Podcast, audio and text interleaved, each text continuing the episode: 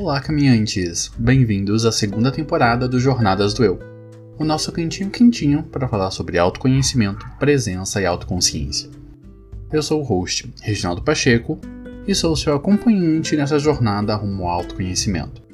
O podcast Jornadas do Eu faz parte do Roda de Pensadores, uma iniciativa para promover conversas significativas e diálogos abertos.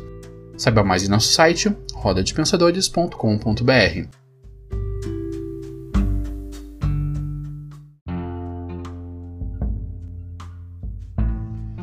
Caminhantes, algumas novidades para vocês. A primeira é que a partir de agora o programa passa oficialmente a ser quinzenal. Vocês podem ter observado que deu umas falhas em dias de publicação dos programas. Isso porque, além dos jornadas do Eu e do Roda de Pensadores, eu tenho outros projetos, outros trabalhos, faço mentorias. É, ele estava sobrecarregando um pouco a minha agenda.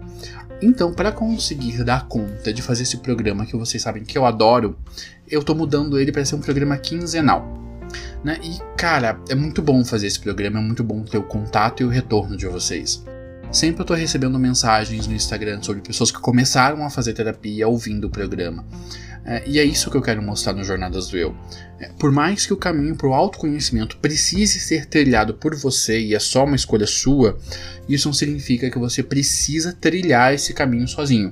Então, para continuar com vocês e para continuar tocando a minha vida e ter tempo livre, ter uma, um equilíbrio e uma vida mais saudável, o programa agora passa a ser quinzenal vai estar sempre no Instagram, né? E no Instagram também a gente tem outros conteúdos complementares dos assuntos que a gente aborda no programa, ou assuntos diferentes. Então vocês podem estar sempre acompanhando o nosso Instagram, que é o arroba para se manter antenados e por dentro de tudo que acontece no programa.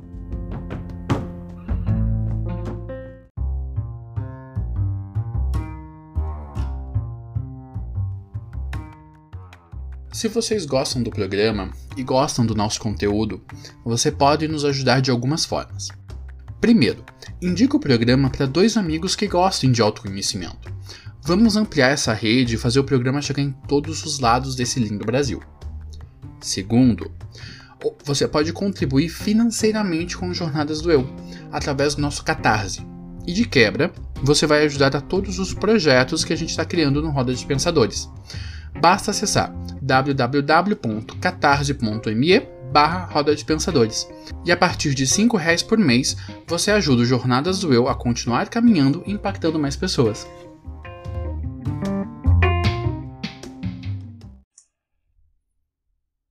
Como foi para você terminar o seu último relacionamento? Lidar com o fim do Felizes para Sempre dói, dói bastante.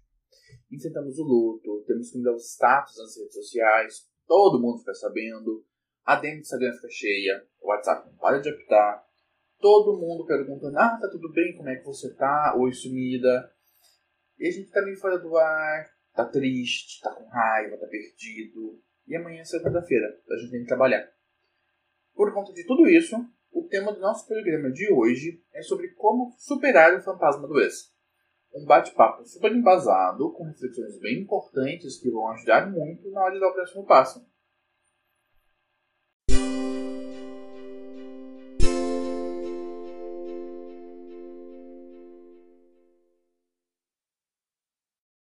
Caminhantes, e para nos ajudar a ter essa conversa, eu trouxe um psicólogo e um querido amigo, Rafael. Rafael, quem é você nessa grande jornada da vida? Oi, é, bom, eu sou um psicólogo, sou psicólogo clínico, né, já tenho uns oito anos aí.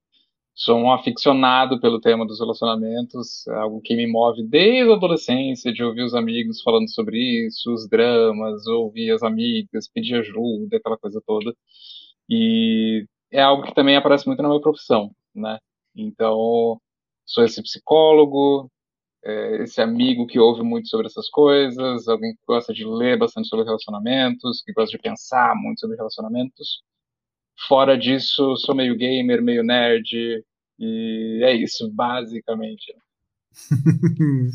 a fórmula para a felicidade. Pessoal, a gente sempre tem muitos problemas quando a gente termina os nossos relacionamentos. Nós vivenciamos dores, passamos por um processo de luto. É, muita gente reclama que tem dedo podre na hora de escolher um novo parceiro ou uma nova parceira. E a gente vai conversar um pouquinho sobre tudo isso, sobre essas dinâmicas do final de um relacionamento e o começo de um novo. É, quando a gente vai falar sobre términos de relacionamento, agora a gente está vivendo uma pandemia. Então, todos os relacionamentos estão passando por mais atritos, mais tensões do que o normal. Né? É, pessoas que são casadas estão tendo mais conflitos. É, namoros estão um pouco mais difíceis de, de, acontecer, de se manter a presença e de se manter o contato. É, o número de divórcios também aumentou durante o período de pandemia. E tudo isso é porque são pessoas se relacionando com um alto índice de estresse adicional que os relacionamentos até 2019 não precisavam passar. E tudo isso leva a desconforto emocional, a briga e a término de relacionamento. E uma das primeiras coisas que a gente faz quando termina um relacionamento é começar a vivenciar o luto desse relacionamento. O luto ele tem vários estágios. O problema é que muitas vezes a gente não percebe que a gente está vivenciando essas fases do luto, não sabe lidar muito bem com as nossas emoções durante o término de um relacionamento, por N motivos. Então a gente vai começar conversando sobre fase, as fases do luto de um relacionamento. Rafa, normalmente a primeira fase de um luto é a negação. Como você uhum. encontra o pessoal que terminou um relacionamento no consultório? É, vou, vou dar até um passinho para trás antes, né? Você falou das coisas, das fases do luto. E quando a gente ouve fases do luto, a gente pensa que são aquelas cinco fases, né? Então, a negação, a raiva, a barganha, a depressão e a aceitação. E que elas são uma sequência. Então, eu passo da negação, depois eu entro na raiva, depois na barganha, depressão, aceitação e acabou o passeio. É, só que elas não são fases lineares, elas são fases circulares. Então, às vezes, a gente pode começar um luto não pela negação. A gente pode começar direto na depressão. A gente pode começar direto na barganha. A gente pode começar direto na raiva. Não necessariamente a negação é o primeiro estágio é, desse luto que a gente está vivenciando. Então, quando as pessoas chegam no consultório, elas chegam com emoções muito diferentes. Tem gente que chega na negação, sim, e aí é aquela coisa de, é, por exemplo, ah, terminou a relação, né? Mas a pessoa chega dizendo, ah, terminou, mas ah, sempre acontece assim, depois ele volta, depois ela volta, a gente tem esse histórico, né, não vai ser definitivo, então essa é uma negação. Outras pessoas entram mais ali na depressão e na barganha, então eu estou muito triste sem essa pessoa aqui do meu lado, tá, tá, tá, mas eu acho que se eu melhorar, se eu me tornar uma pessoa melhor, eu vou ter uma chance com ela de novo, tá, é uma barganha ah, eu vou, então, é, se eu mandar uma mensagem, ou se eu sumir, se eu me fazer de difícil, ela vai sentir minha falta, ele vai sentir minha falta e vai me procurar, isso é barganha de novo, né? É, então, depende muito da pessoa e de como a gente vive essas perdas, esses lutos aí, para saber como que ela vai chegar, como que é, ela vai viver essas fases aí do luto circulares, né? E varia muito. Mas acho que é muito para a gente ter isso em mente, de que elas são circulares e não é porque você passou uma vez pela raiva que você não vai passar mais. Ela volta, várias vezes, inclusive. A barganha também, a raiva também, a negação também, várias vezes. Eu fiz isso, eu fui o culpado pelo término, eu tenho responsabilidade nisso. Imagina, eu fiz tudo certo. Isso é uma negação. Então, né, tem, tem várias nuances de como essas fases aparecem. Sim, eu lembro que no meu último término de relacionamento, é, eu comecei pela aceitação. Eu lembro que eu tava no consultório da minha psicóloga, eu falei, não, eu fiz tudo que eu podia e tudo mais, e bababá. Durou uma semana, depois veio a raiva, e daí veio muita raiva, meu Deus. Uhum.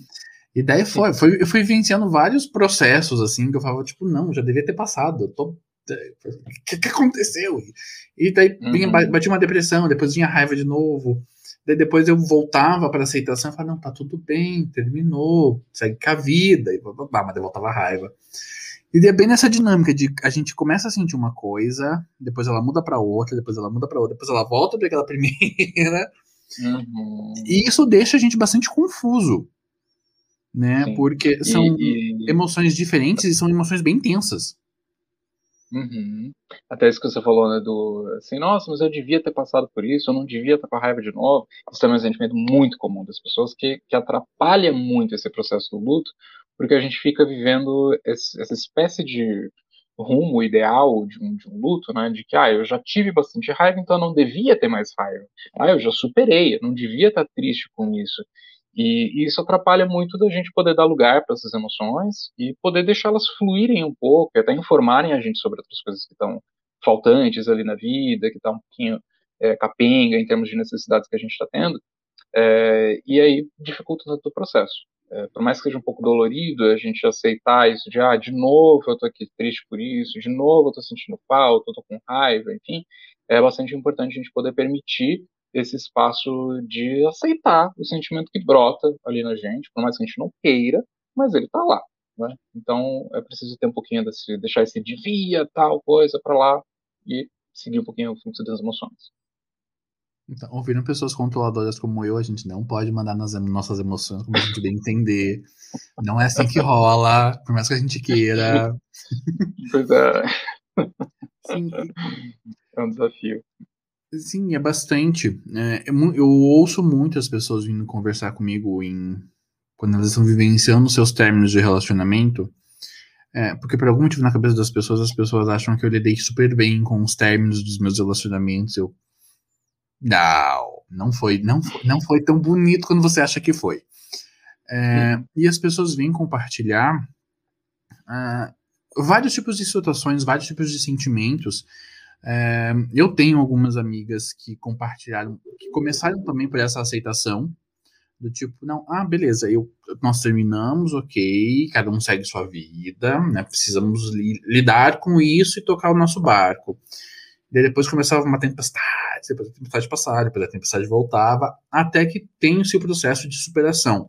Algumas pessoas superam mais rápido, outras demoram mais para superar, mas no final das contas quase todo mundo consegue superar a, essa dor do término, né?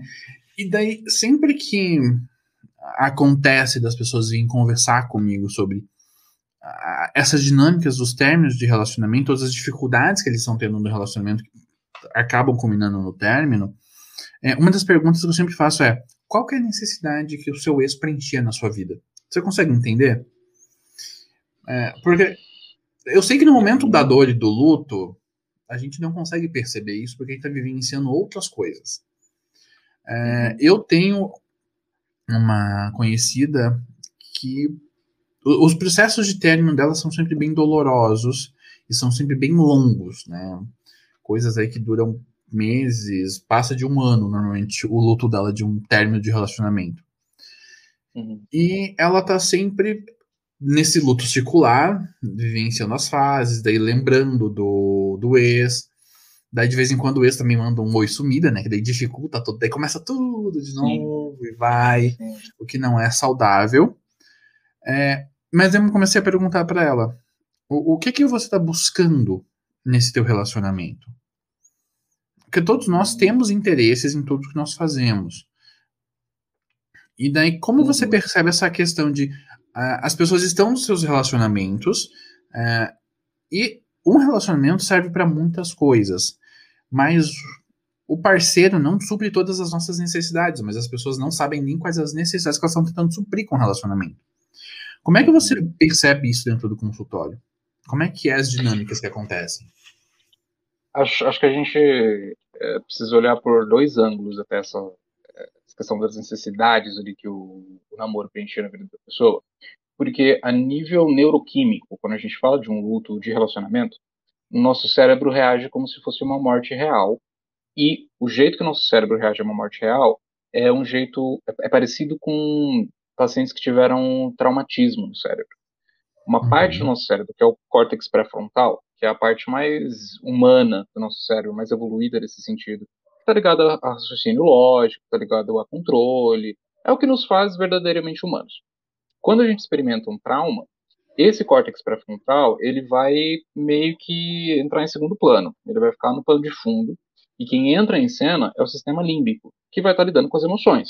Então, a gente se sente muito perdido quando a gente está vivendo um término, por conta dessa mudança de funcionamento cerebral que vai assim para as emoções. E a gente se sente, a gente não se reconhece, a gente começa a ter várias emoções uh, difíceis de lidar, como a tristeza, por exemplo, ou até mesmo a raiva. Tá. Então, e, e aí a gente não se reconhece muitas vezes, né? De, poxa, eu não, não tenho tanta raiva assim, eu não era uma pessoa tão triste assim, etc. Porque quem está tomando a cena ali é justamente esse sistema ali. E o relacionamento, a nível neuroquímico, ele também dá acesso para a gente a uma série de hormônios e neurotransmissores que são importantes para a regulação do nosso humor. A ocitocina uhum. talvez seja a mais importante delas, que é o famoso hormônio do amor, né? que é secretado ali quando a gente tem contato físico com a pessoa, quando a gente faz sexo, quando a gente está juntinho vendo um filme, mas especialmente, de modo geral, pelo toque físico. É um hormônio super uhum. importante para vincular as pessoas, mãe, bebê, por exemplo, e tal. Além de todo o coquetel de, de neurotransmissores da felicidade, que é a serotonina, a dopamina e a endorfina, que também são liberados geralmente na, ali nas relações, pelos toques, pelas vivências que a gente tem, pelo próprio sexo, enfim. Então, quando esse relacionamento termina, tem uma abstinência desses neurotransmissores e desses hormônios na vida da pessoa. E aí isso faz um pouco de sentido quando a gente pensa naquela pessoa que está ali desesperada para ver o outro, fica vendo foto, quer ouvir a voz, está sentindo muita falta do abraço. É como se houvesse uma abstinência de uma droga, porque uhum. a nível neuroquímico é muito parecido. Então, quando a gente pensa essa coisa da necessidade do, do ex preencher, né, esse é um aspecto que a gente tem que considerar também. Há, há algo químico, orgânico na gente, que fica ausente e a gente fica meio desesperado por conta disso. Isso passa, óbvio, né, o, o cérebro vai se ajustar a essa falta, mas isso leva um tempinho. Agora, de resto, quando a gente fala mais a nível comportamental, mais psicológico mesmo, as necessidades de um, de um relacionamento podem ser várias, né? É, a necessidade de sexo, a necessidade de pertencimento, a necessidade de segurança emocional, a necessidade de ordem, de rotina. Né? Geralmente, nos relacionamentos, o final de semana, sexta, sábado, domingo, são mais ou menos dedicados às relações, quando a gente namora, por exemplo. Então, perder esse, esse lugar, essa rotina de final de semana passar com alguém é muito dolorido. E, inclusive, isso é uma coisa que aparece bastante no consultório, porque durante a semana tá tudo bem, e aí, no final de semana, eu me sinto ansioso, eu fico triste, me bate um desespero, me bate um vazio. Vazio é uma palavra que aparece muito quando a gente fala uhum. de fins de relacionamento ali no, no consultório, né? Então, é, essa, essa função, por exemplo, nessa necessidade de ordem da rotina, acho que talvez seja uma das que mais pegue nas pessoas e que mais tem um impacto ali pós-término. É, a gente fala bastante sobre muitos temas que estão ligados a ah, o ser humano é dinâmico, é isso e aquilo, mas no final do dia a gente gosta muito de rotina, né? E qualquer coisa que uhum. mude muito a nossa rotina é um processo dolorido, principalmente quando é. Então, além de todos os processos comportamentais e habituais, a gente também tem todo um coquetel cerebral que começa a fazer falta quando a gente tem um termo de relacionamento. Então aí faz todo uhum. sentido que as pessoas vivenciem esses processos de luto é, e, e, serem emoções tão intensas. Né? Porque ao uhum. mesmo tempo que a gente está sentindo falta do, da rotina, do habitual, do indivíduo estar ali, a gente também tem toda a parte do orgânica do corpo que também está pedindo alguma coisa que nesse momento não pode ser mais entregue naquela situação daquela forma. Uhum, exatamente. Tem um estudo muito interessante é, eu não tenho esse hábito, mas eu conheço várias pessoas que têm. De quando tá triste, é, colocar aquela música fossa, assim, ficar mal e ver o filme triste, chorar. Identificou? E aí, é, é, curioso porque essa experiência da música fossa, da gente meio que mergulhar na tristeza intencionalmente, seja pelo filme, seja pela música, seja por um texto que a gente vai ler, isso libera endorfina no nosso cérebro, porque é um jeito dele compensar essa dor que a gente está sentindo ali por rememorar, né, por reviver algumas memórias que a gente estava tendo. Então é um jeito da gente acessar um pouquinho da droguinha, pelo menos parte dessa droga, que é a endorfina, que é esse coquetelzinho aí que a gente tem, é, por via da música, da fossa ali que a gente ouve. Eu tenho uma playlist que é uma play. Durante a adolescência eu escutava muitos tipos de rock. E uma das, um dos estilos que eu escutava era música emo. Então eu tenho ali uma play. Que, não, música emo é, é, é a fossa sertaneja do roqueiro, entendeu? Você terminou, você tá mal, você tá lá. Você vai escutar umas músicas emo porque é só sobre isso que eles falam. Né? Só sobre a dor e uhum. sofrência de um término de relacionamento. Uhum, e, nossa, eu lembro quando eu terminei meu último relacionamento, eu maratonei a discografia inteira do Fresno. E de fato, eu começava a escutar umas músicas emo, bem depressivas, um rockzinho bem triste. Daí, depois de um tempo ali, a coisa começava a mudar.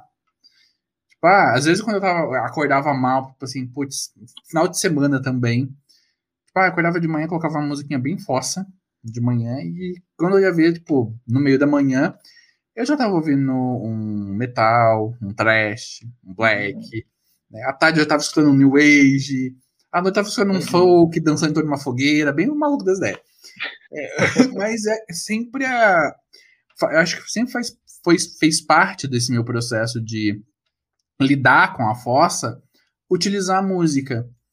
É, porque uhum. parece que realmente ela me ajuda a, a, a, vivenciar aquelas emoções tristes que eu tô com dificuldade de elaborar.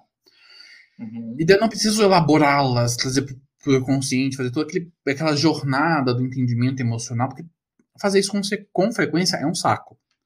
Né? É uhum. importante tudo mais a gente trazer as nossas emoções para o consciente, mas não é só de consciente que a gente vive.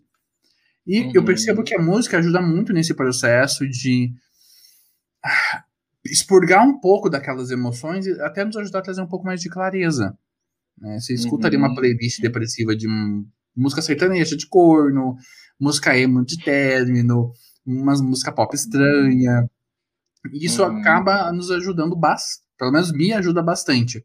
Pessoal, comentem depois nos comentários se vocês também escutam música fossa para superar a dor de um término. É, eu acho que é legal a gente pensar, ter esse autoconhecimento, assim, de, putz, olha, a música funciona para mim, porque, por exemplo, a música para mim não funciona. Mas algo que funciona é dança. A, a, música em si, se eu só escuto ela, pô, não tem muito efeito. Mas se eu mexo o meu corpo em relação àquela música, mesmo que seja uma música lenta, é, já tive um momento que eu estava muito triste por, por, por, términos ou por outros lutos que eu estava vivendo, e que eu precisei dançar, e dançando sozinho num quarto, nossa, comecei a chorar, veio toda uma emoção. E terminando a dança, passando ali uns 5, 10 minutos, renovado. Não era um, um, término de relacionamento, assim, né? Mas era um, era um luto forte que eu estava vivendo. E foi muito, muito importante para mim. Tem outras pessoas que têm esse fluxo escrevendo, por exemplo. Então vão lá, fazem um journal, né, um diáriozinho, ou escreve, sei lá, pedaço de papel no Word, que seja, manda um e-mail gigantesco, manda textão pro, pro ex ou pras amigas e tal. Então, escrever funciona como esse fluxo de contato com, com as emoções. E tem gente que precisa falar, falar verbalmente. Então, chama os amigos e prrr, aquela pessoa que só fala disso e tal, né? É, claro que para quem ouve, às vezes é chato, mas a gente também precisa ter um, tentar, né, ter um pouquinho dessa empatia de assim, putz, talvez essa aqui seja o único momento que essa pessoa está tendo para poder viver esse luto, para poder dar lugar para essas dores, sem estar sozinha, porque isso também é um pouco amedrontador, né? A gente mergulhar intencionalmente na, numa dor de perda é complicado, é difícil. Sim. Então, às vezes a pessoa precisa de uma companhia para poder falar sobre isso, por exemplo, né? Então, fala, escuta, corpo e escrita geralmente são é, formas aí da gente dar um, um espaço para as emoções que a gente está tendo e, por consequência, conseguir ir elaborando é, esse luto que a gente está vivendo.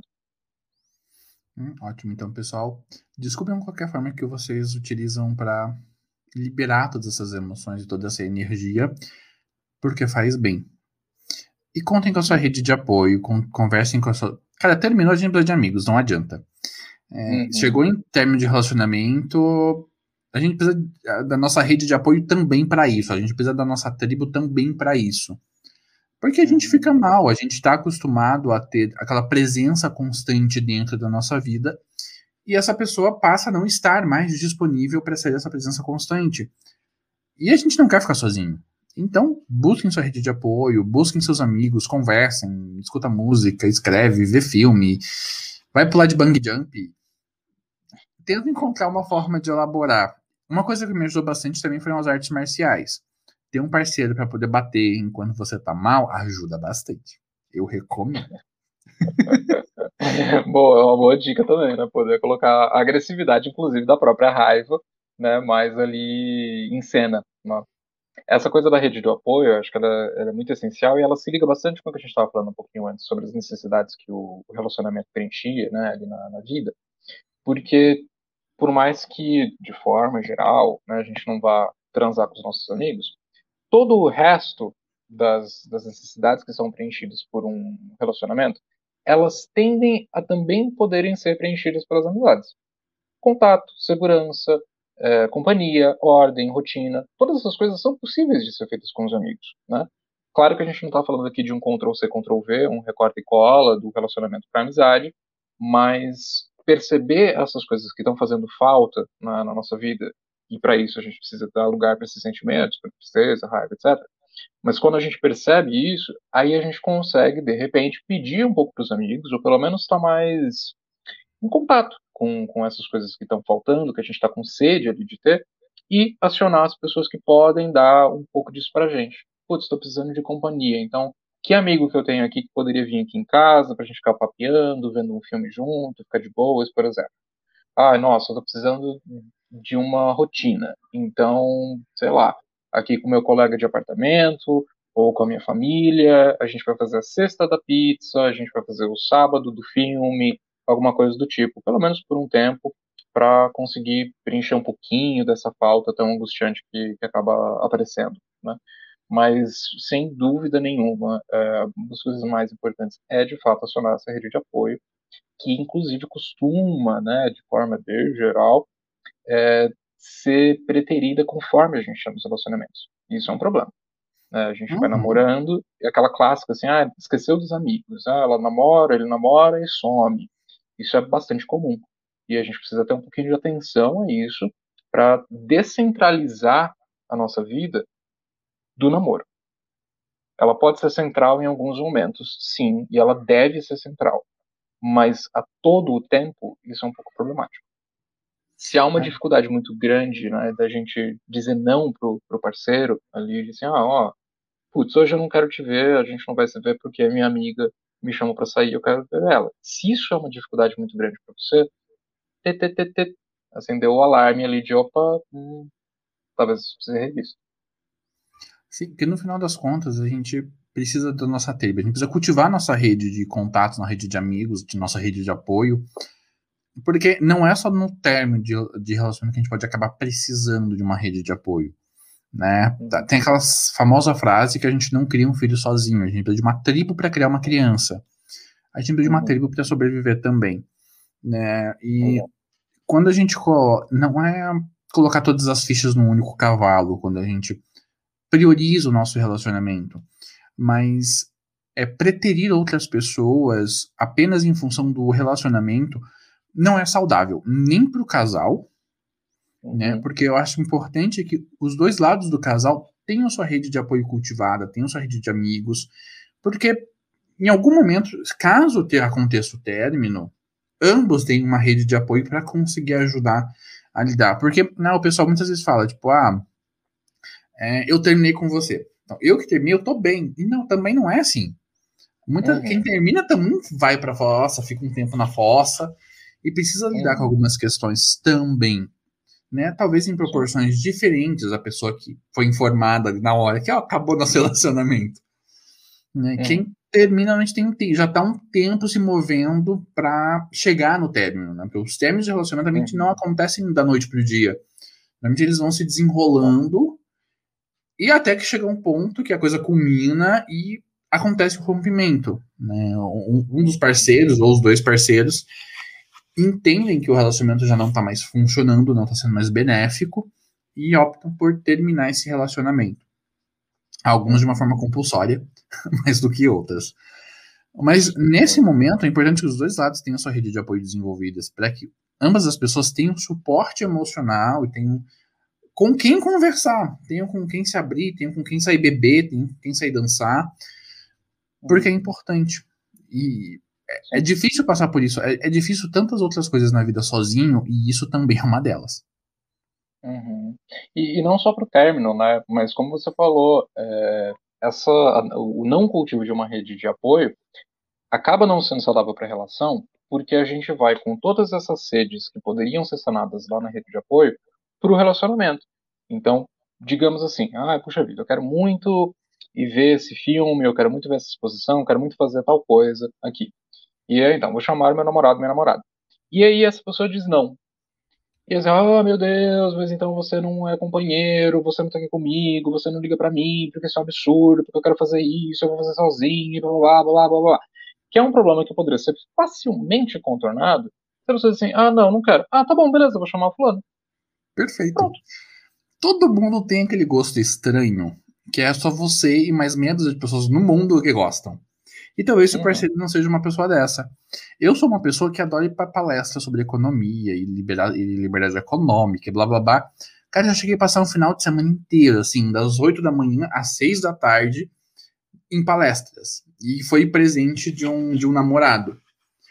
Ele me acompanhou no primeiro dia, e já, já, no segundo dia foi obrigado.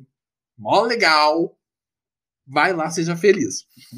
E, cara, tá de boa. Eu gosto de frequentar museus, eu gosto de ba consumir bastante tipos de cultura. É, mas muitos dos meus parceiros no decorrer da vida não tinham esse hábito. No começo, lá na adolescência, quando eu queria visitar museu e o meu namorado de 16 anos não queria passar uma tarde inteira caminhando, vendo um monte de quadro de gente morta, eu ficava tipo, ok, nossa, não, isso tá errado, você tem que fazer essas coisas comigo. E depois a gente vai percebendo que não. Porque tem muitas coisas que são do nosso gosto pessoal. E a gente não precisa que o nosso parceiro goste de tudo que a gente goste, até porque essa relação seria bem chata. E se a gente é, depender do parceiro para que a gente possa vivenciar tu, todas as experiências que a gente quer vivenciar, a gente está sobrecarregando essa relação, está sobrecarregando o parceiro e a gente está jogando muitas expectativas em cima de uma coisa que é bem real. Então, pessoal, sempre que vocês estiverem num relacionamento, é, vocês não precisam fazer tudo com o seu parceiro. Vocês podem vivenciar suas próprias experiências e depois vocês compartilham. Tipo, olha, amor, hoje eu fui lá numa peça de teatro, eu vi uma ópera, é, e foi assim, foi assado, foi assim, foi assado. E ele, ah, não, tava no, no churras do futebol e foi massa. Pô, fiz quatro gols, fiz quatro gols e, e isso nos permite também ter outras histórias para contar pro parceiro. Exatamente, exatamente. Enriquecer um pouco a, a, as vivências que a gente traz de novo para a relação porque essa também é uma outra queixa muito comum, aí um pouco mais para casais casados, que já estão alguns anos juntos, em que cai num. Não é nem numa questão de mesbice, mas na ilusão de que a gente já sabe tudo sobre o outro. E aí, se a gente não tem uma novidade, se a gente não tem essa quebra da, da rotina, até que, que é, até alguns anos atrás era algo que a gente queria, num casamento de 10, 20 anos, já é algo que a gente quer quebrar a gente fica cansado do, das rotinas, né? E aí, quando a gente não tem esses espaços de, de poder viver a individualidade de cada uma das partes do casal, reforça muito essa imagem de que assim, ah, já sei tudo sobre o outro, é um grande livro aberto, é, não tem o que ser descoberto, não tem o que é surpreendente, ah, perdeu a graça, pá, morreu. E, e a gente tem é um pouco dessa perspectiva, né, de que isso é um tanto problemático também, mas de que problemático no sentido de gerar problemas e não de ser um problema em si, mas da gente ter expectativas que são antagônicas. Eu quero segurança na minha relação, mas eu também quero um pouco de desafio.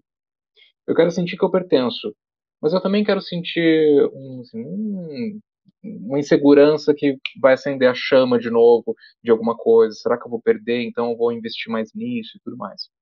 A gente quer ter uma aceitação de quem a gente é, mas a gente também quer se sentir um pouco encorajado a mudar ou apoiado em novos projetos. Então, é um, é um jogo muito difícil da gente equilibrar, e isso só é feito se a gente tem espaço para viver essas individualidades, para poder explorar algumas dessas coisas e estar tá em paz com o outro também fazendo isso.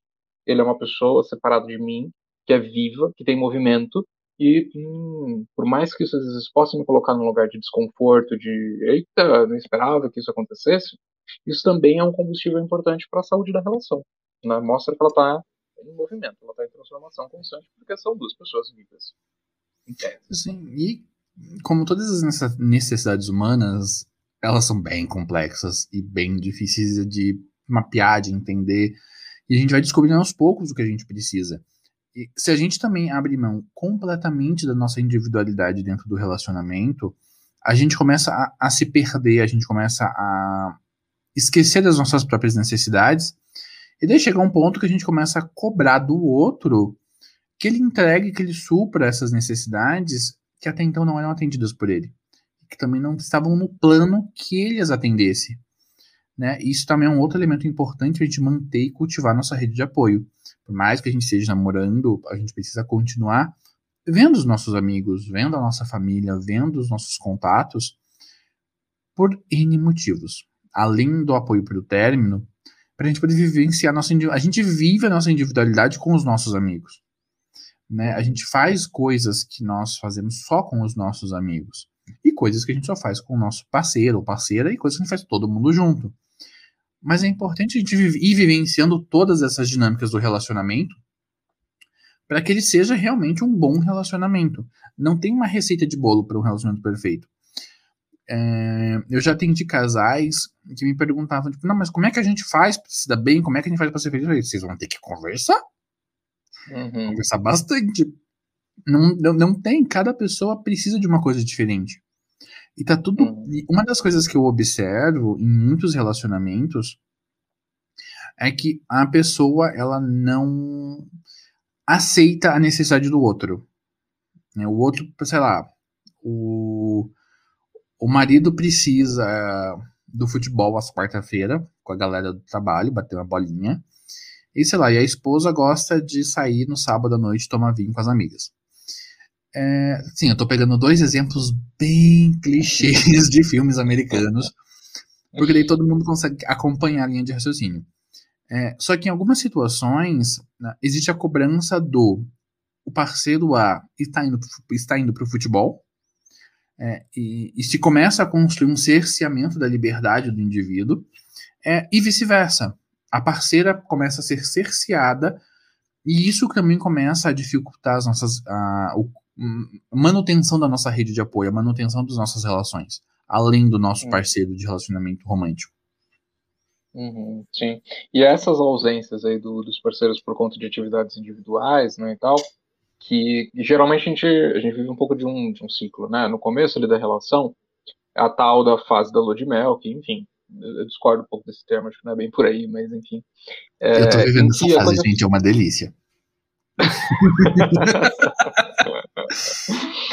Olha, sinceramente, é, é, muito curioso. Eu gosto muito desse tema dos relacionamentos porque ele é absurdamente individual. Para mim, essa fase da, do, da lua de mel, né? É, ela não é uma lua de mel. Para mim, é, é, uma fase de. Não digo de terror, mas é, é a fase da adaptação. É a fase em que eu vou pautar uma série de coisas assim, de cara, olha, isso aqui é muito importante para mim e eu não estou disposto a, a, viver uma relação onde isso aqui não aconteça. Como é para você, não sei o que, não sei o que. Ah, putz, para mim é legal, para mim não é. Eu, o momento que eu mais tenho DR em um relacionamento é o começo dele. Perfeito, Nossa, eu também. É muito chato, então. provavelmente sou. Mas funciona para mim. Acho que essa, esse é o grande ponto. Né, Perfeito. funciona pra gente. Não, eu tô nessa fase, vivenciando esse, essa parte do uh, do, do Cupido voando para todos os lados.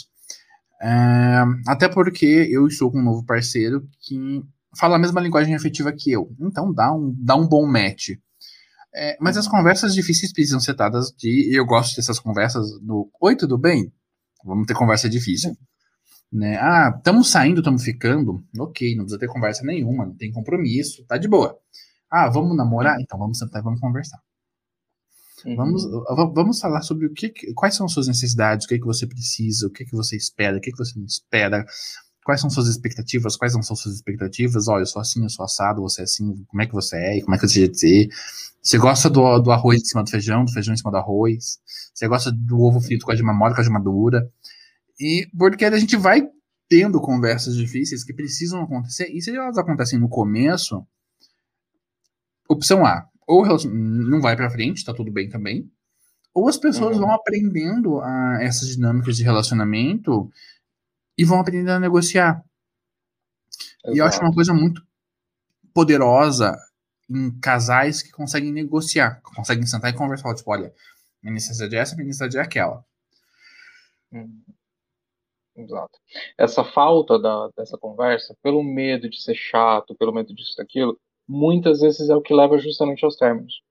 Exato. É, esses, essas expectativas que vão se acumulando, essas frustrações que vão também se acumulando porque as necessidades não foram atendidas, ou porque os próprios simples desejos não foram atendidos, nem precisa falar de necessidades, né? As fantasias não aconteceram, vai tomando frustração aqui, aqui, aqui, aqui, ali, não tem esse diálogo e acaba nessa explosão de um término, que é tido como explosão para o outro lado, né? Mas para quem está terminando ali já vem de todo um processo, como é, tu havia dito há um tempinho atrás aí, né? Então, é, realmente conversar é essencial e tá ali, ó, super imbricado com os fins de relacionamento também, porque geralmente essa é o padrão. Quem uhum. termina de um jeito muito intenso, faltou bastante conversa antes. Assim, eu já peguei muitos casais difíceis que estão em fases bem complexas. Mas o que, que a gente faz então quando nós somos novos solteiros? Como a gente come, como a gente como a gente aprende isso de novo, né?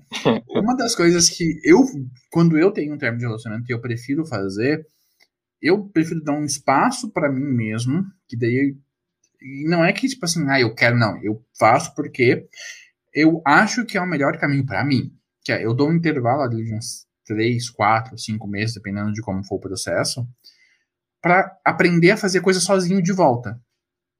Uhum. Para fazer toda essa curva de aprendizagem do tipo, ah, eu vou sair com os meus amigos? Não, tô com um parceiro. Ah, eu vou pro cinema? Vou pro cinema sozinho. Não tem problema. Vou para uma livraria? Vou para uma livraria sozinho. Passo as minhas duas horinhas caçando o livro na livraria, bem feliz da vida.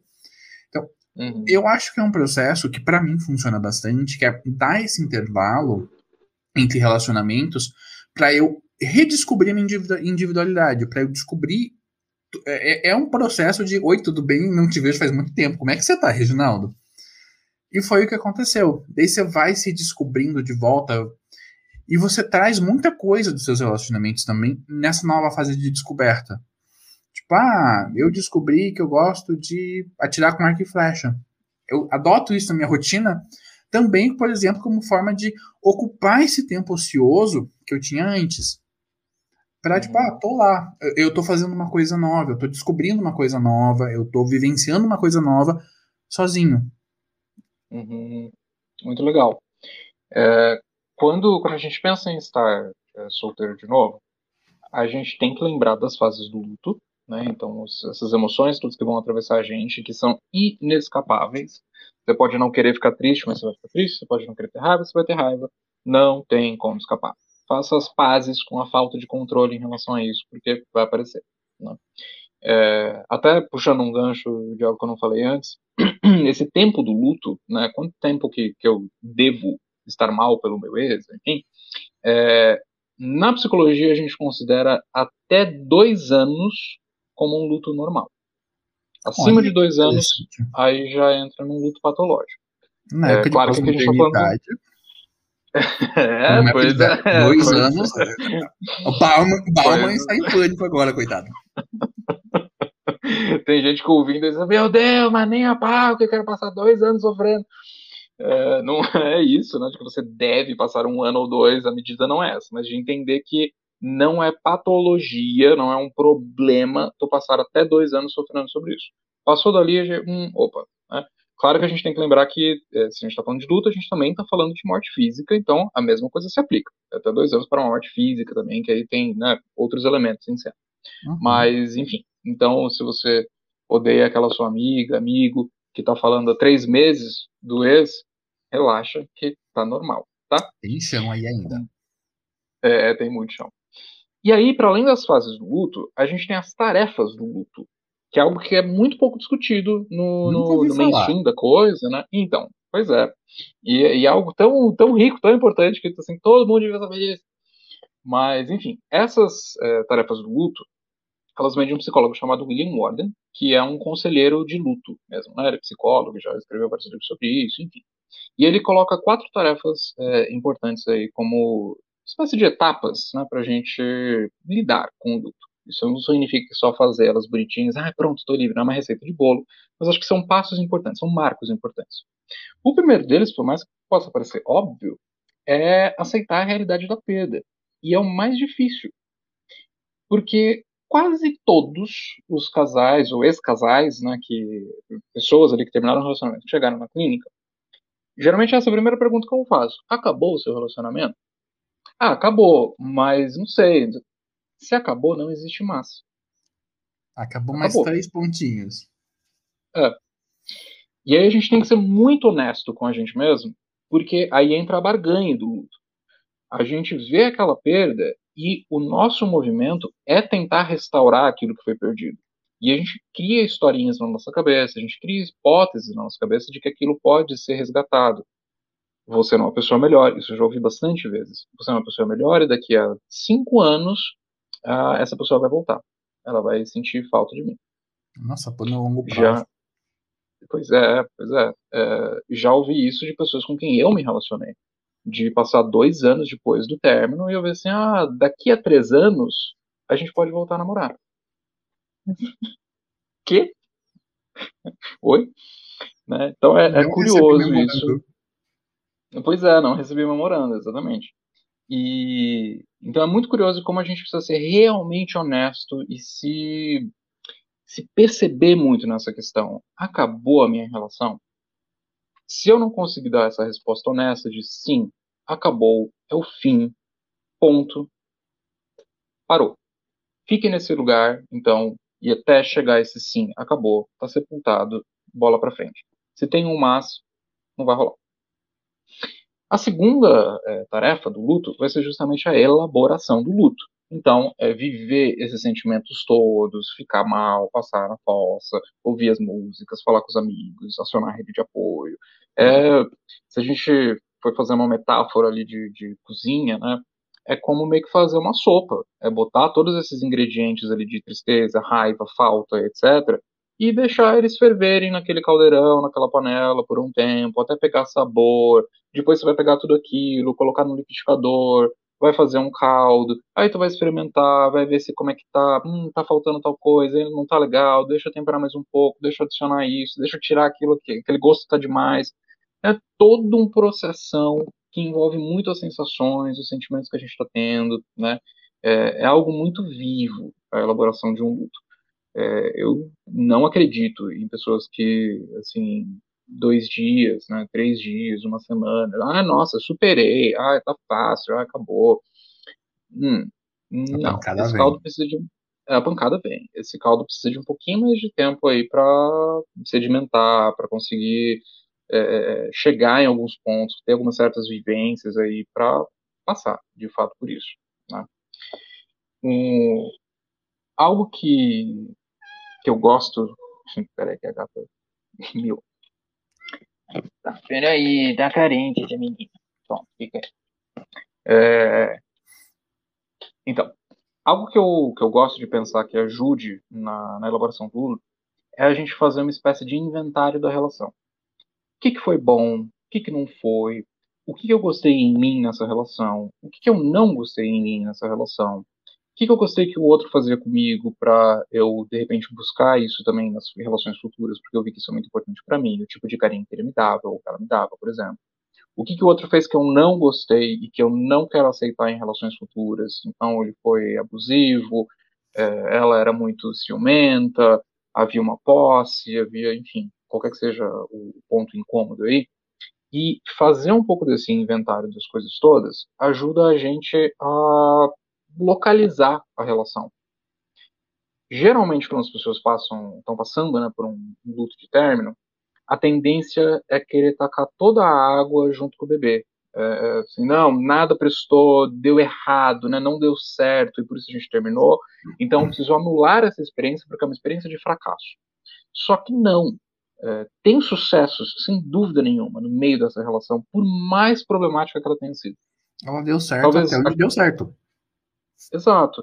Talvez aquela postura que você teve num dado momento, assim, putz, isso aqui foi muito legal que eu fiz, cara. Foi um ato de coragem que eu fiz. Eu confrontei a pessoa a respeito de algo que eu não gostei. Eu me posicionei. Ou, nossa, eu consegui não ser tão impulsivo assim como já era antes, por exemplo. Tem ouros aí no meio do, do, do lodo, que é esse término. Então, tentar fazer um pouco desse inventário das coisas boas e ruins de uma relação, eu acho que é interessante para ajudar na elaboração é, do luto. O terceiro passo, a terceira tarefa do, do, do luto ali, é a adaptação ao ambiente sem a pessoa amada. Essa é uma das mais difíceis também, porque a gente estava falando aqui de, por exemplo, ir no parque que vocês iam, que você gosta bastante, mas que te lembra muito a relação. Isso é uma facada, assim, torcida no peito, né? É, ouvir aquela música que você gosta e que vocês ouviam juntos também, meio daquele... Uh, você tá numa festa ou numa balada, num lugar, num restaurante que vocês costumavam ir, e assim, puxa vida, passei na frente da casa dele ou dela, tô aqui no bairro, vi o ônibus que eu pegava, ter essa, poder ocupar esses espaços de novo, né, esses ambientes, estando sozinho, que é um pouco mais ou menos o que você tinha falado antes de fazer algumas coisas sozinho, né, é, é, é poder de fato ocupar ambientes sem estar tá com essa pessoa amada é, ali do lado. Isso é se adaptar de novo ao, ao ambiente, né? E aí a gente também está falando do final de semana sozinho final de semana sozinho, que antes estava dividindo a minha cama com a pessoa, agora está vazia comigo vendo Netflix. Adaptação. Difícil, mas uma adaptação. Difícil, mas necessário. E, e difícil, mas necessário, pois é. E por último, o quarto passo, que talvez seja o mais polêmico, é a conexão com o falecido ou o ex e planos futuros. Mas como assim conexão? Não terminou a relação? Pois é. Quando a gente pensa na nossa infância, por exemplo, Eu, pelo menos, tenho isso e várias pessoas que conheço também têm. É uma caixinha de memórias. então, lá na. Lá, tem cartinha do prezinho que minha mãe guardou.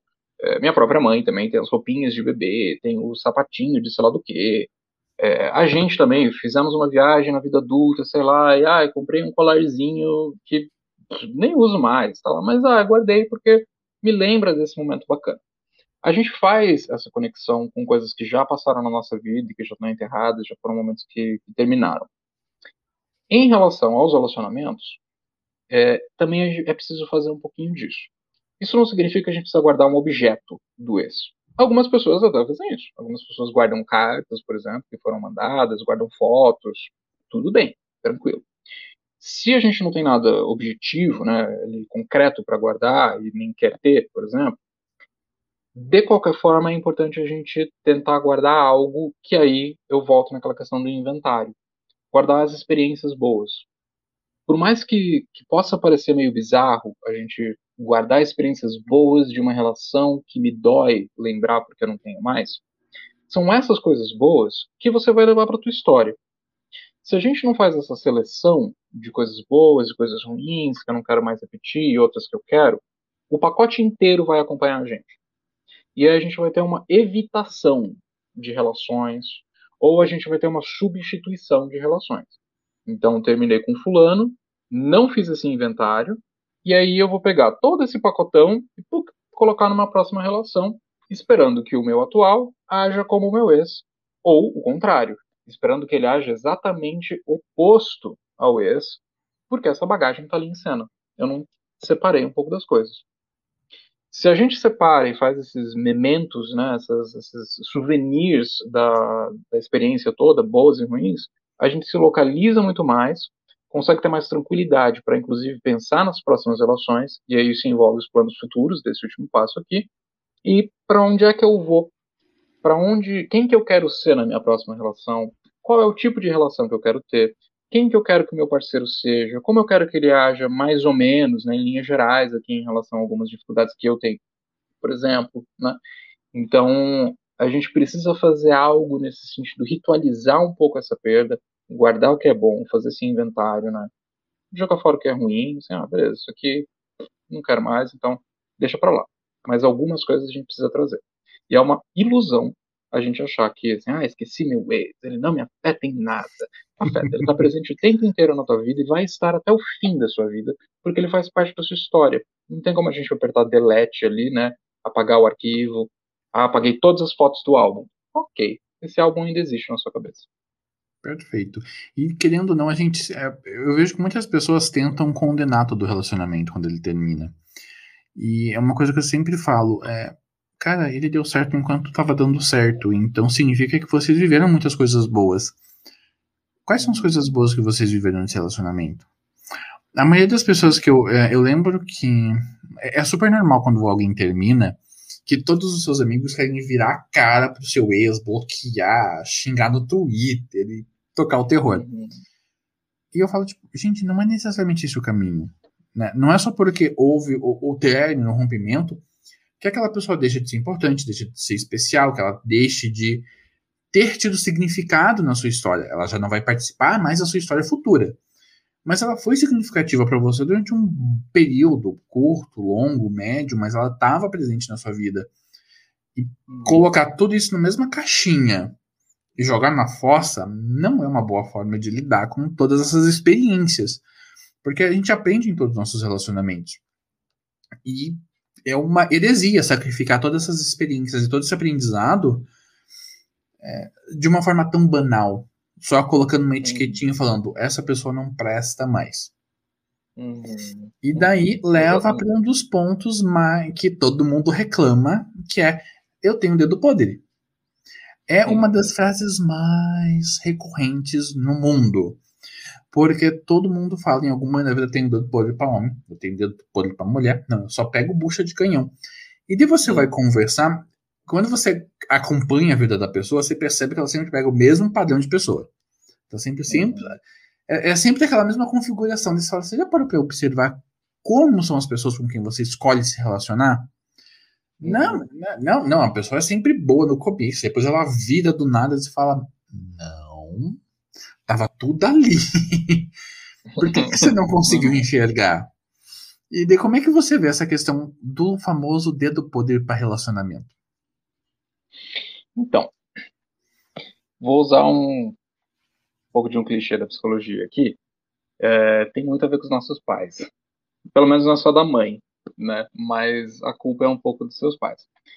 Brincadeiras à parte, a gente tem que considerar que o nosso primeiro modelo de amor e de relacionamento foram dos nossos pais. Mesmo que a gente tenha nascido é, em um casal que está divorciado ou nunca tenha conhecido nosso pai, isso também é um modelo. Eu não preciso ver o casal físico na minha frente para aprender com eles. Eu vou ouvir essas histórias, eu vou ver essas ausências, e isso me ensina muito sobre o que é amar, o que esperar do amor, etc. E há um, uma linha assim muito direta entre as experiências que a gente teve na infância com os nossos pais e o nosso comportamento na vida adulta. Digamos que, por exemplo, uh, algo que é relativamente comum de ter um pai, por exemplo, que era mais ausente afetivamente. Então, que não era muito carinhoso, ou que não estava fisicamente em casa, porque trabalhava muito, depois saía para o bar, sei lá, enfim, não estava muito ali. Provavelmente essa pessoa vê, por um lado, o, esse comportamento do pai, mais ausente, e por outro, o sofrimento da mãe em relação a isso, a raiva da mãe em relação a isso. E isso cria uma certa tendência à pessoa a ou buscar pessoas a nível inconsciente que estão ausentes nessas relações, que não tem muita disponibilidade afetiva, porque é isso que ela conhece, então ela está só repetindo a história, ela está seguindo o caminho que já foi mostrado para ela, ou ela vai se identificar mais com o outro lado da história. E aí reagir muito mal, ter uma, uma, uma reação muito intensa a qualquer sinal de ausência afetiva de um parceiro que ela está tendo. Então essa bagagenzinha aí lá da infância aparece de novo.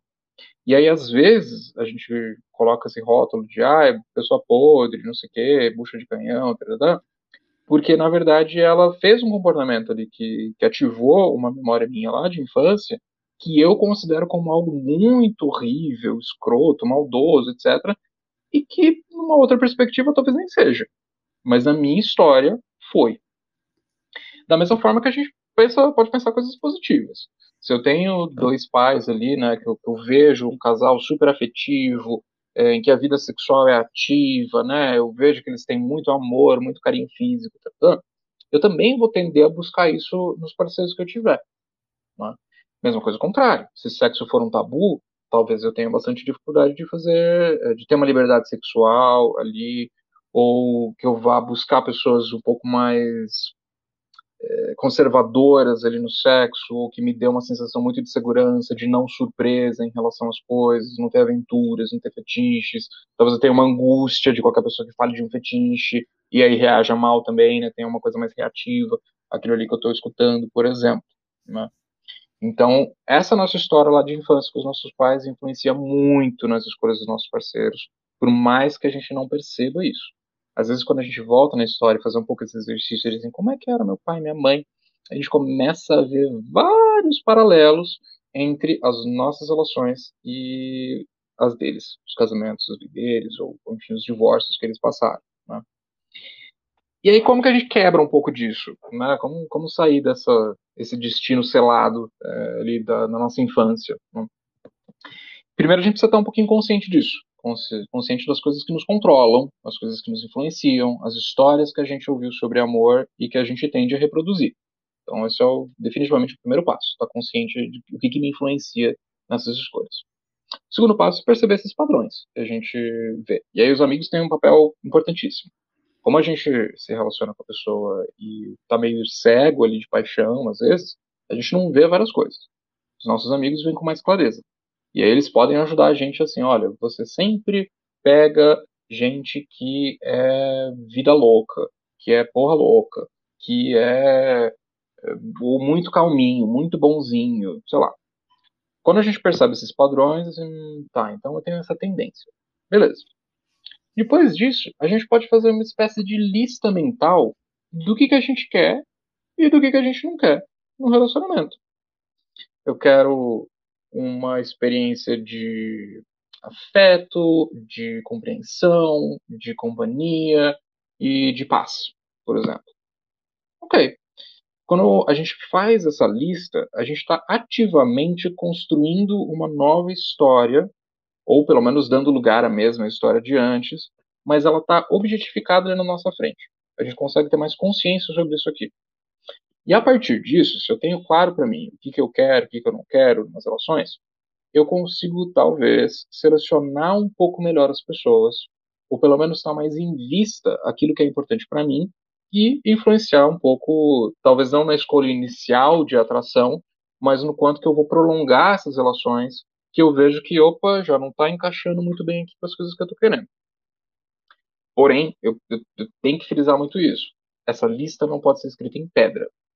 No sentido de que, se, ah, então, é, né, sei lá, compreensão para mim é algo muito importante. E aí, meu parceiro não compreendeu aquilo que eu quis, aquilo que eu falei, não, então pronto, risca, tá fora. Não. Não, não, não pode ser os dez mandamentos, né?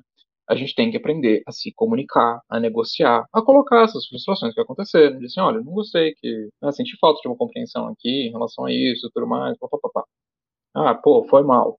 Ótimo. Ou, ah, mas é, não vou entender nada não. Olha, cara, mas, putz, pra mim é importante isso aqui, tá? Ah, mas eu não vou dar não, não, não. Aí você tá tendo uma mensagem muito clara de que, ok, tô te pedindo uma coisa, você não quer dar. Aí a responsabilidade é da pessoa de querer ou não continuar. Não dá para ficar demonizando o outro, de oh, que sofrido que eu sou, essa vítima aqui que não tem o que quer. Bom, escolhas. Choices. Choices. É, o, o, famoso dedo podre é, é, a repetição sem fim de comportamentos e de, de coisas que a gente procura repetidamente no outro e às vezes nem percebe que está fazendo. É, eu dou esse intervalo entre os meus relacionamentos para tentar muito é desassociar o, a minha expectativa do que eu tinha do meu ex para com o meu futuro. Né? Uhum. Porque, tipo, eu acho assim, para mim, assim, esse espaço de tempo onde eu vivencio a minha individualidade serve para muitas coisas, vivenciar o luto, redescobrir o mundo, né? Reencontrar o mundo pela minha, pela minha própria perspectiva, mas eu também vejo isso como um, um, processo de empatia com o meu próximo relacionamento. Porque se eu dou esse tempo de respirar eu mesmo, quando eu começo um novo relacionamento, eu não. Eu faço essas. Eu não, eu não sabia que, que eu fazia esses passos do, do luto, mas também estava fazendo, olha que legal. É, eu dou esse intervalo exatamente para conseguir dar essa respirada, dar essa arejada na mente, no corpo, no espírito, para que quando eu começar um novo relacionamento, eu não comece com exigências de tudo que o outro me fazia ou deixava de fazer. Eu entendo as minhas necessidades um pouco mais, porque cada relacionamento a gente descobre mais sobre a gente, mas eu não chego com isso cravado em pedra. Tipo, não, meu ex fazia assim, eu quero assim, eu quero assado, se vida, dá teus pulos. Porque não é assim que os relacionamentos funcionam. Mas não é assim que relacionamentos saudáveis funcionam, né? É importante que a gente tenha essa abertura para o diálogo, para a conversa. Então, todo mundo que está começando o relacionamento, todo mundo que está vivenciando o relacionamento, senta e conversa. E acolha também as necessidades, os fetiches, os desejos, a história da outra pessoa com quem a gente está se relacionando. É, ter um pouco mais de empatia com o nosso parceiro é importante para que esse relacionamento se desenvolva, para que a gente consiga cultivar nossas redes de apoio, para que ele também consiga cultivar nossa, a rede de apoio dele ou dela, e a gente ter essa, esse fluxo sempre o mais saudável possível. Vão ter atritos, porque é natural a gente brigar. É natural que existam atritos, é natural que existam pequenas discussões, brigas e conflitos. Mas o, se existe o espaço para o diálogo dentro do relacionamento, essas brigas elas podem diminuir, né? a frequência com que elas acontecem pode diminuir, não acabar. Né? Não espere um relacionamento sem briga nenhuma, porque eu nunca vi. Não, não conheço ninguém que tenha passado por, por um relacionamento qualquer que seja que não tenha dado atrito. Então é natural, uhum. aceitem o atrito. É, mas também sejam abertos ao diálogo. Conversem sobre o que levou ao atrito. Conversem sobre os problemas, sobre as dificuldades, né? E, e sejam dispostos a escutar o outro. E se o seu parceiro não está disposto a te escutar, ok. Daí, novamente, o critério é seu. Quero continuar nessa relação? Não sei. Uhum. Acho que eu vou transformar a pessoa para deixar ela do jeitinho que eu quero? Não vai. Né? A famosa frasezinha do eu vou mudar ele, eu vou mudar ela, vai não, amigo. Não rola. Uhum. Você não vai transformar. A pessoa não é feita em barro para você transformar ela. Né? Então, sempre que você vai começar um novo relacionamento, lembre que é um novo relacionamento.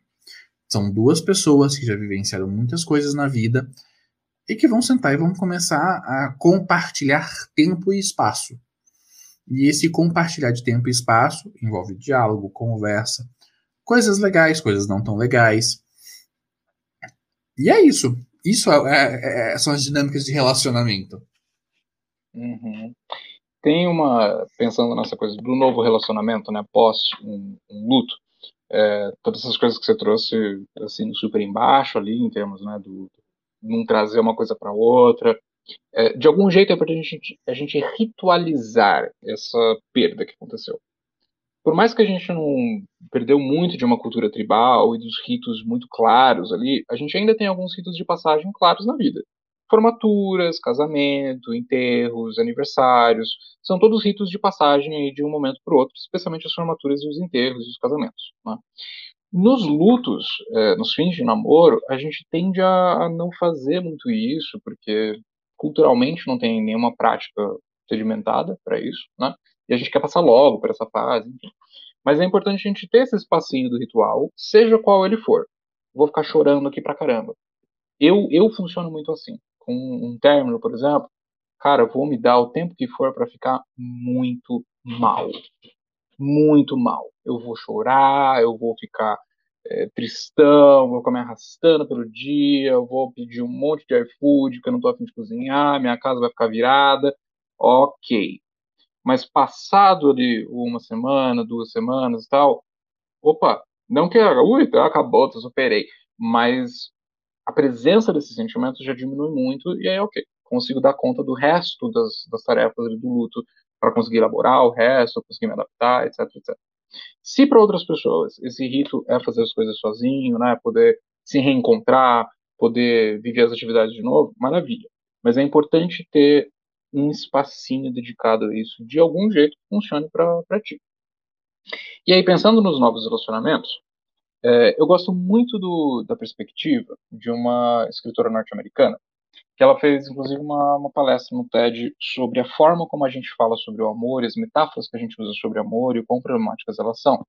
Mas sintetizando, né, o nome dela é Mandy Lane Catron, é uma escritora.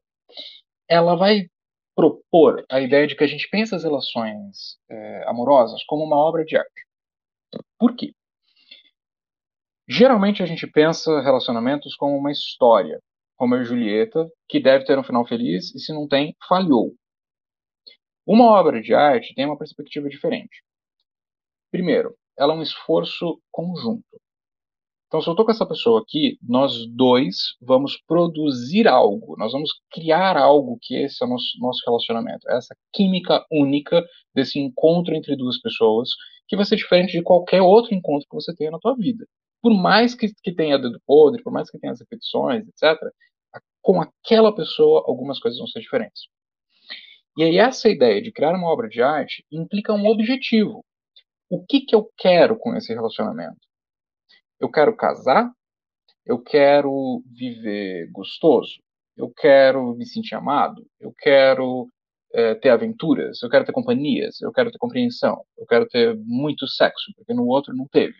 Enfim, o que, que eu quero produzir aqui com essa pessoa? Implica intencionalidade, que é algo que falta muito quando a gente começa a entrar numa relação. A gente só vai, tá feliz, ai que delicinha, nanana, mas para onde eu quero ir? Até inclusive como pessoa o que, que eu preciso trabalhar em mim? Aquele inventário né, que, eu, que eu mencionei antes, o que, que não foi legal que eu fiz na relação anterior que eu quero tentar mudar nessa? Putz, eu estava muito ciumento e muito inseguro na minha relação anterior. Eu acho que eu preciso trabalhar nisso aqui. Então, isso vai compor a minha obra de arte aqui com essa pessoa. E aí eu vou ter que comunicar isso, eu vou ter que também falar sobre isso. Olha, eu sou uma pessoa que, que fui muito insegura nas relações, eu quero mudar isso. Eu preciso um pouco do teu apoio para isso, eu quero a tua ajuda, para a gente construir esse pedaço de mim que está no nosso, está aqui no, no, casal que você vai viver também. Né? E aí, conforme a gente vai construindo toda essa obra de arte, intencional e tal, a gente também vê um horizonte de fim. E isso é muito curioso. Isso, é, isso, é, esse é o pulo do gato que eu acho que é interessante da obra de arte. Quando a gente fala de fim, é, meu Deus, mas eu não quero que minha relação termine. Ela vai terminar várias vezes, mesmo que não haja um término. A fase da lua de mel vai acabar. A fase dos entendimentos tranquilinhos vai acabar. A fase das brigas vai acabar. A fase do sexo super intenso vai acabar. Todas essas coisas vão acabando durante a relação e vão dando lugares a novas. Se a gente se apega muito à ideia de que o relacionamento deve ser esse contínuo de experiência maravilhosa da lua de mel, a gente vai se frustrar muito, porque vai morrer, vão, vão ter pedaços que vão hum, ir caindo ali. Então, pensar essa obra de arte de um novo relacionamento implica, de certa forma, etapas. Puxa, olha, passou essa fase aqui, né? E olha só que a gente conseguiu, conseguiu construir nesses seis meses de relação, nesse um ano de relação aqui. Que bacana, cara. Olha quanta experiência a gente teve. Olha só como eu tô me sentindo mais seguro. Ou, puxa, eu ainda tô com certos medos aqui, nanana. Então, vamos começar a trabalhar isso nessa, nesse novo momento da relação. E aí a gente começa a desenvolver uma nova obra de arte que compõe esse acervo aí da relação. Pessoal, os relacionamentos, da mesma forma que as fases do luto, são cíclicos. A gente vai vivenciando diferentes momentos do relacionamento em diferentes tempos do relacionamento. A, ter abertura, inteligência emocional e disponibilidade, estar disposto é importante para que o relacionamento funcione. Dos dois lados. Ambos os lados precisam ter essa disponibilidade e a disposição para que o relacionamento funcione. Então, qual é a obra de arte que você está construindo no seu relacionamento? Como você está construindo essa obra de arte? E tá tudo bem essa obra de arte ir mudando de acordo com os processos, ou, pelo jeito, a gente fazer várias obras de arte dentro do mesmo relacionamento. Uhum. Isso é bom, isso é legal e isso é saudável. E pessoal, a gente vai encerrando por aqui. Foi um papo incrível sobre relacionamento, um papo incrível sobre como lidar com o famoso pé na bunda. Porque em algum momento todos nós passamos por ele. Isso é uhum. humano. Rafa, quer deixar uma mensagem pro pessoal aí? Queria agradecer super a participação aí, Fiquei super empolgado quando vi o convite. foi muito gostoso falar mesmo. Daria para falar muito mais. É um papo assim que, puxa vida, dá duas horas fácil de conversa, né? É, eu acho que a gente já falou as coisas principais. Acho que o último recadinho que eu queria dar é da gente evitar namorar o namoro. A gente está namorando uma pessoa, ficar imaginando uma relação perfeita, só ah, e, e, e querer um que alguém encaixe nisso daí como um objeto a gente vai ir para cima desse objeto quando ele começar a se mexer e mostrar que tem vontade própria. E aí não vai ser legal. Então, namore pessoas, não namore o namoro. E de resto, acho que o recado tá super dado aí. Se você tem dificuldades aí, se está passando por esses lutos, né, ou tem dificuldades de pensar suas relações, tudo mais, é, vale a pena você procurar um acompanhamento psicológico também. Fazer a terapia ajuda muito no autoconhecimento em relação a isso. Ajuda muito a gente a passar por essas fases difíceis de um luto, a gente se readaptar a uma realidade sem aquela pessoa que fez parte da nossa vida por anos ou mesmo por meses de uma forma intensa. Então, procure uma psicoterapia. Né? Aqui também me deixo à disposição se alguém quiser entrar em contato. Também trabalho com casais, então é bem meu quintal mexer com tudo isso. Então, Rafa, e como é que as pessoas entram em contato com você? Se alguém tiver interessado então em fazer psicoterapia comigo, dá para entrar em contato comigo pelo telefone, ali pelo WhatsApp, 41 99684 1860. E aí você fala comigo diretamente. Pessoal, eu vou disponibilizar o link do WhatsApp do Rafa no post do site sobre esse episódio. Se você gostou do Rafa, entra lá no site, clica no link, vai conversar com ele. O Rafa é um psicólogo incrível, eu super recomendo. E como, gente, como eu sempre falo aqui no Jornadas do Eu, nós precisamos de ajuda para muitas coisas na vida. Nós passamos por muitas situações difíceis, muitas situações boas. E ter um psicólogo de verdade, alguém formado, com especialização, com entendimento sobre todos os humores do nosso cérebro, todos os nossos estados de espírito, nos ajudam a passar por isso. Então, não, não, não procure um, um santo milagreiro, procure um psicólogo. Ele vai te ajudar muito mais. Sim, sim. Então, Os pessoal... amigos às vezes funcionam como conselheiros, mas também tem um limite ali do que eles conseguem fazer. É isso aí. É, eu sempre falo que, tipo, a, desabafar com um amigo é diferente de sistematizar uma, um assunto complexo com um psicólogo. Então, Além do Rafa, no site está sempre o link do Conselho Federal de Psicologia para vocês procurarem profissionais certificados para fazer os seus atendimentos de acompanhamento psicológico e psiquiátrico. É, não procure qualquer um, não procure pessoas que prometem milagres, porque eles não existem. Procure ajuda profissional, sempre. Gratidão a todos e até a próxima semana. See you!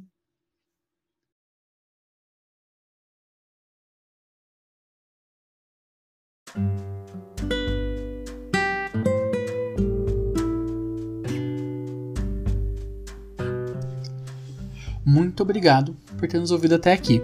O nosso programa agora é quinzenal e vai ao ar às segundas-feiras, sempre abordando temas sobre autoconhecimento, presença e autoconsciência.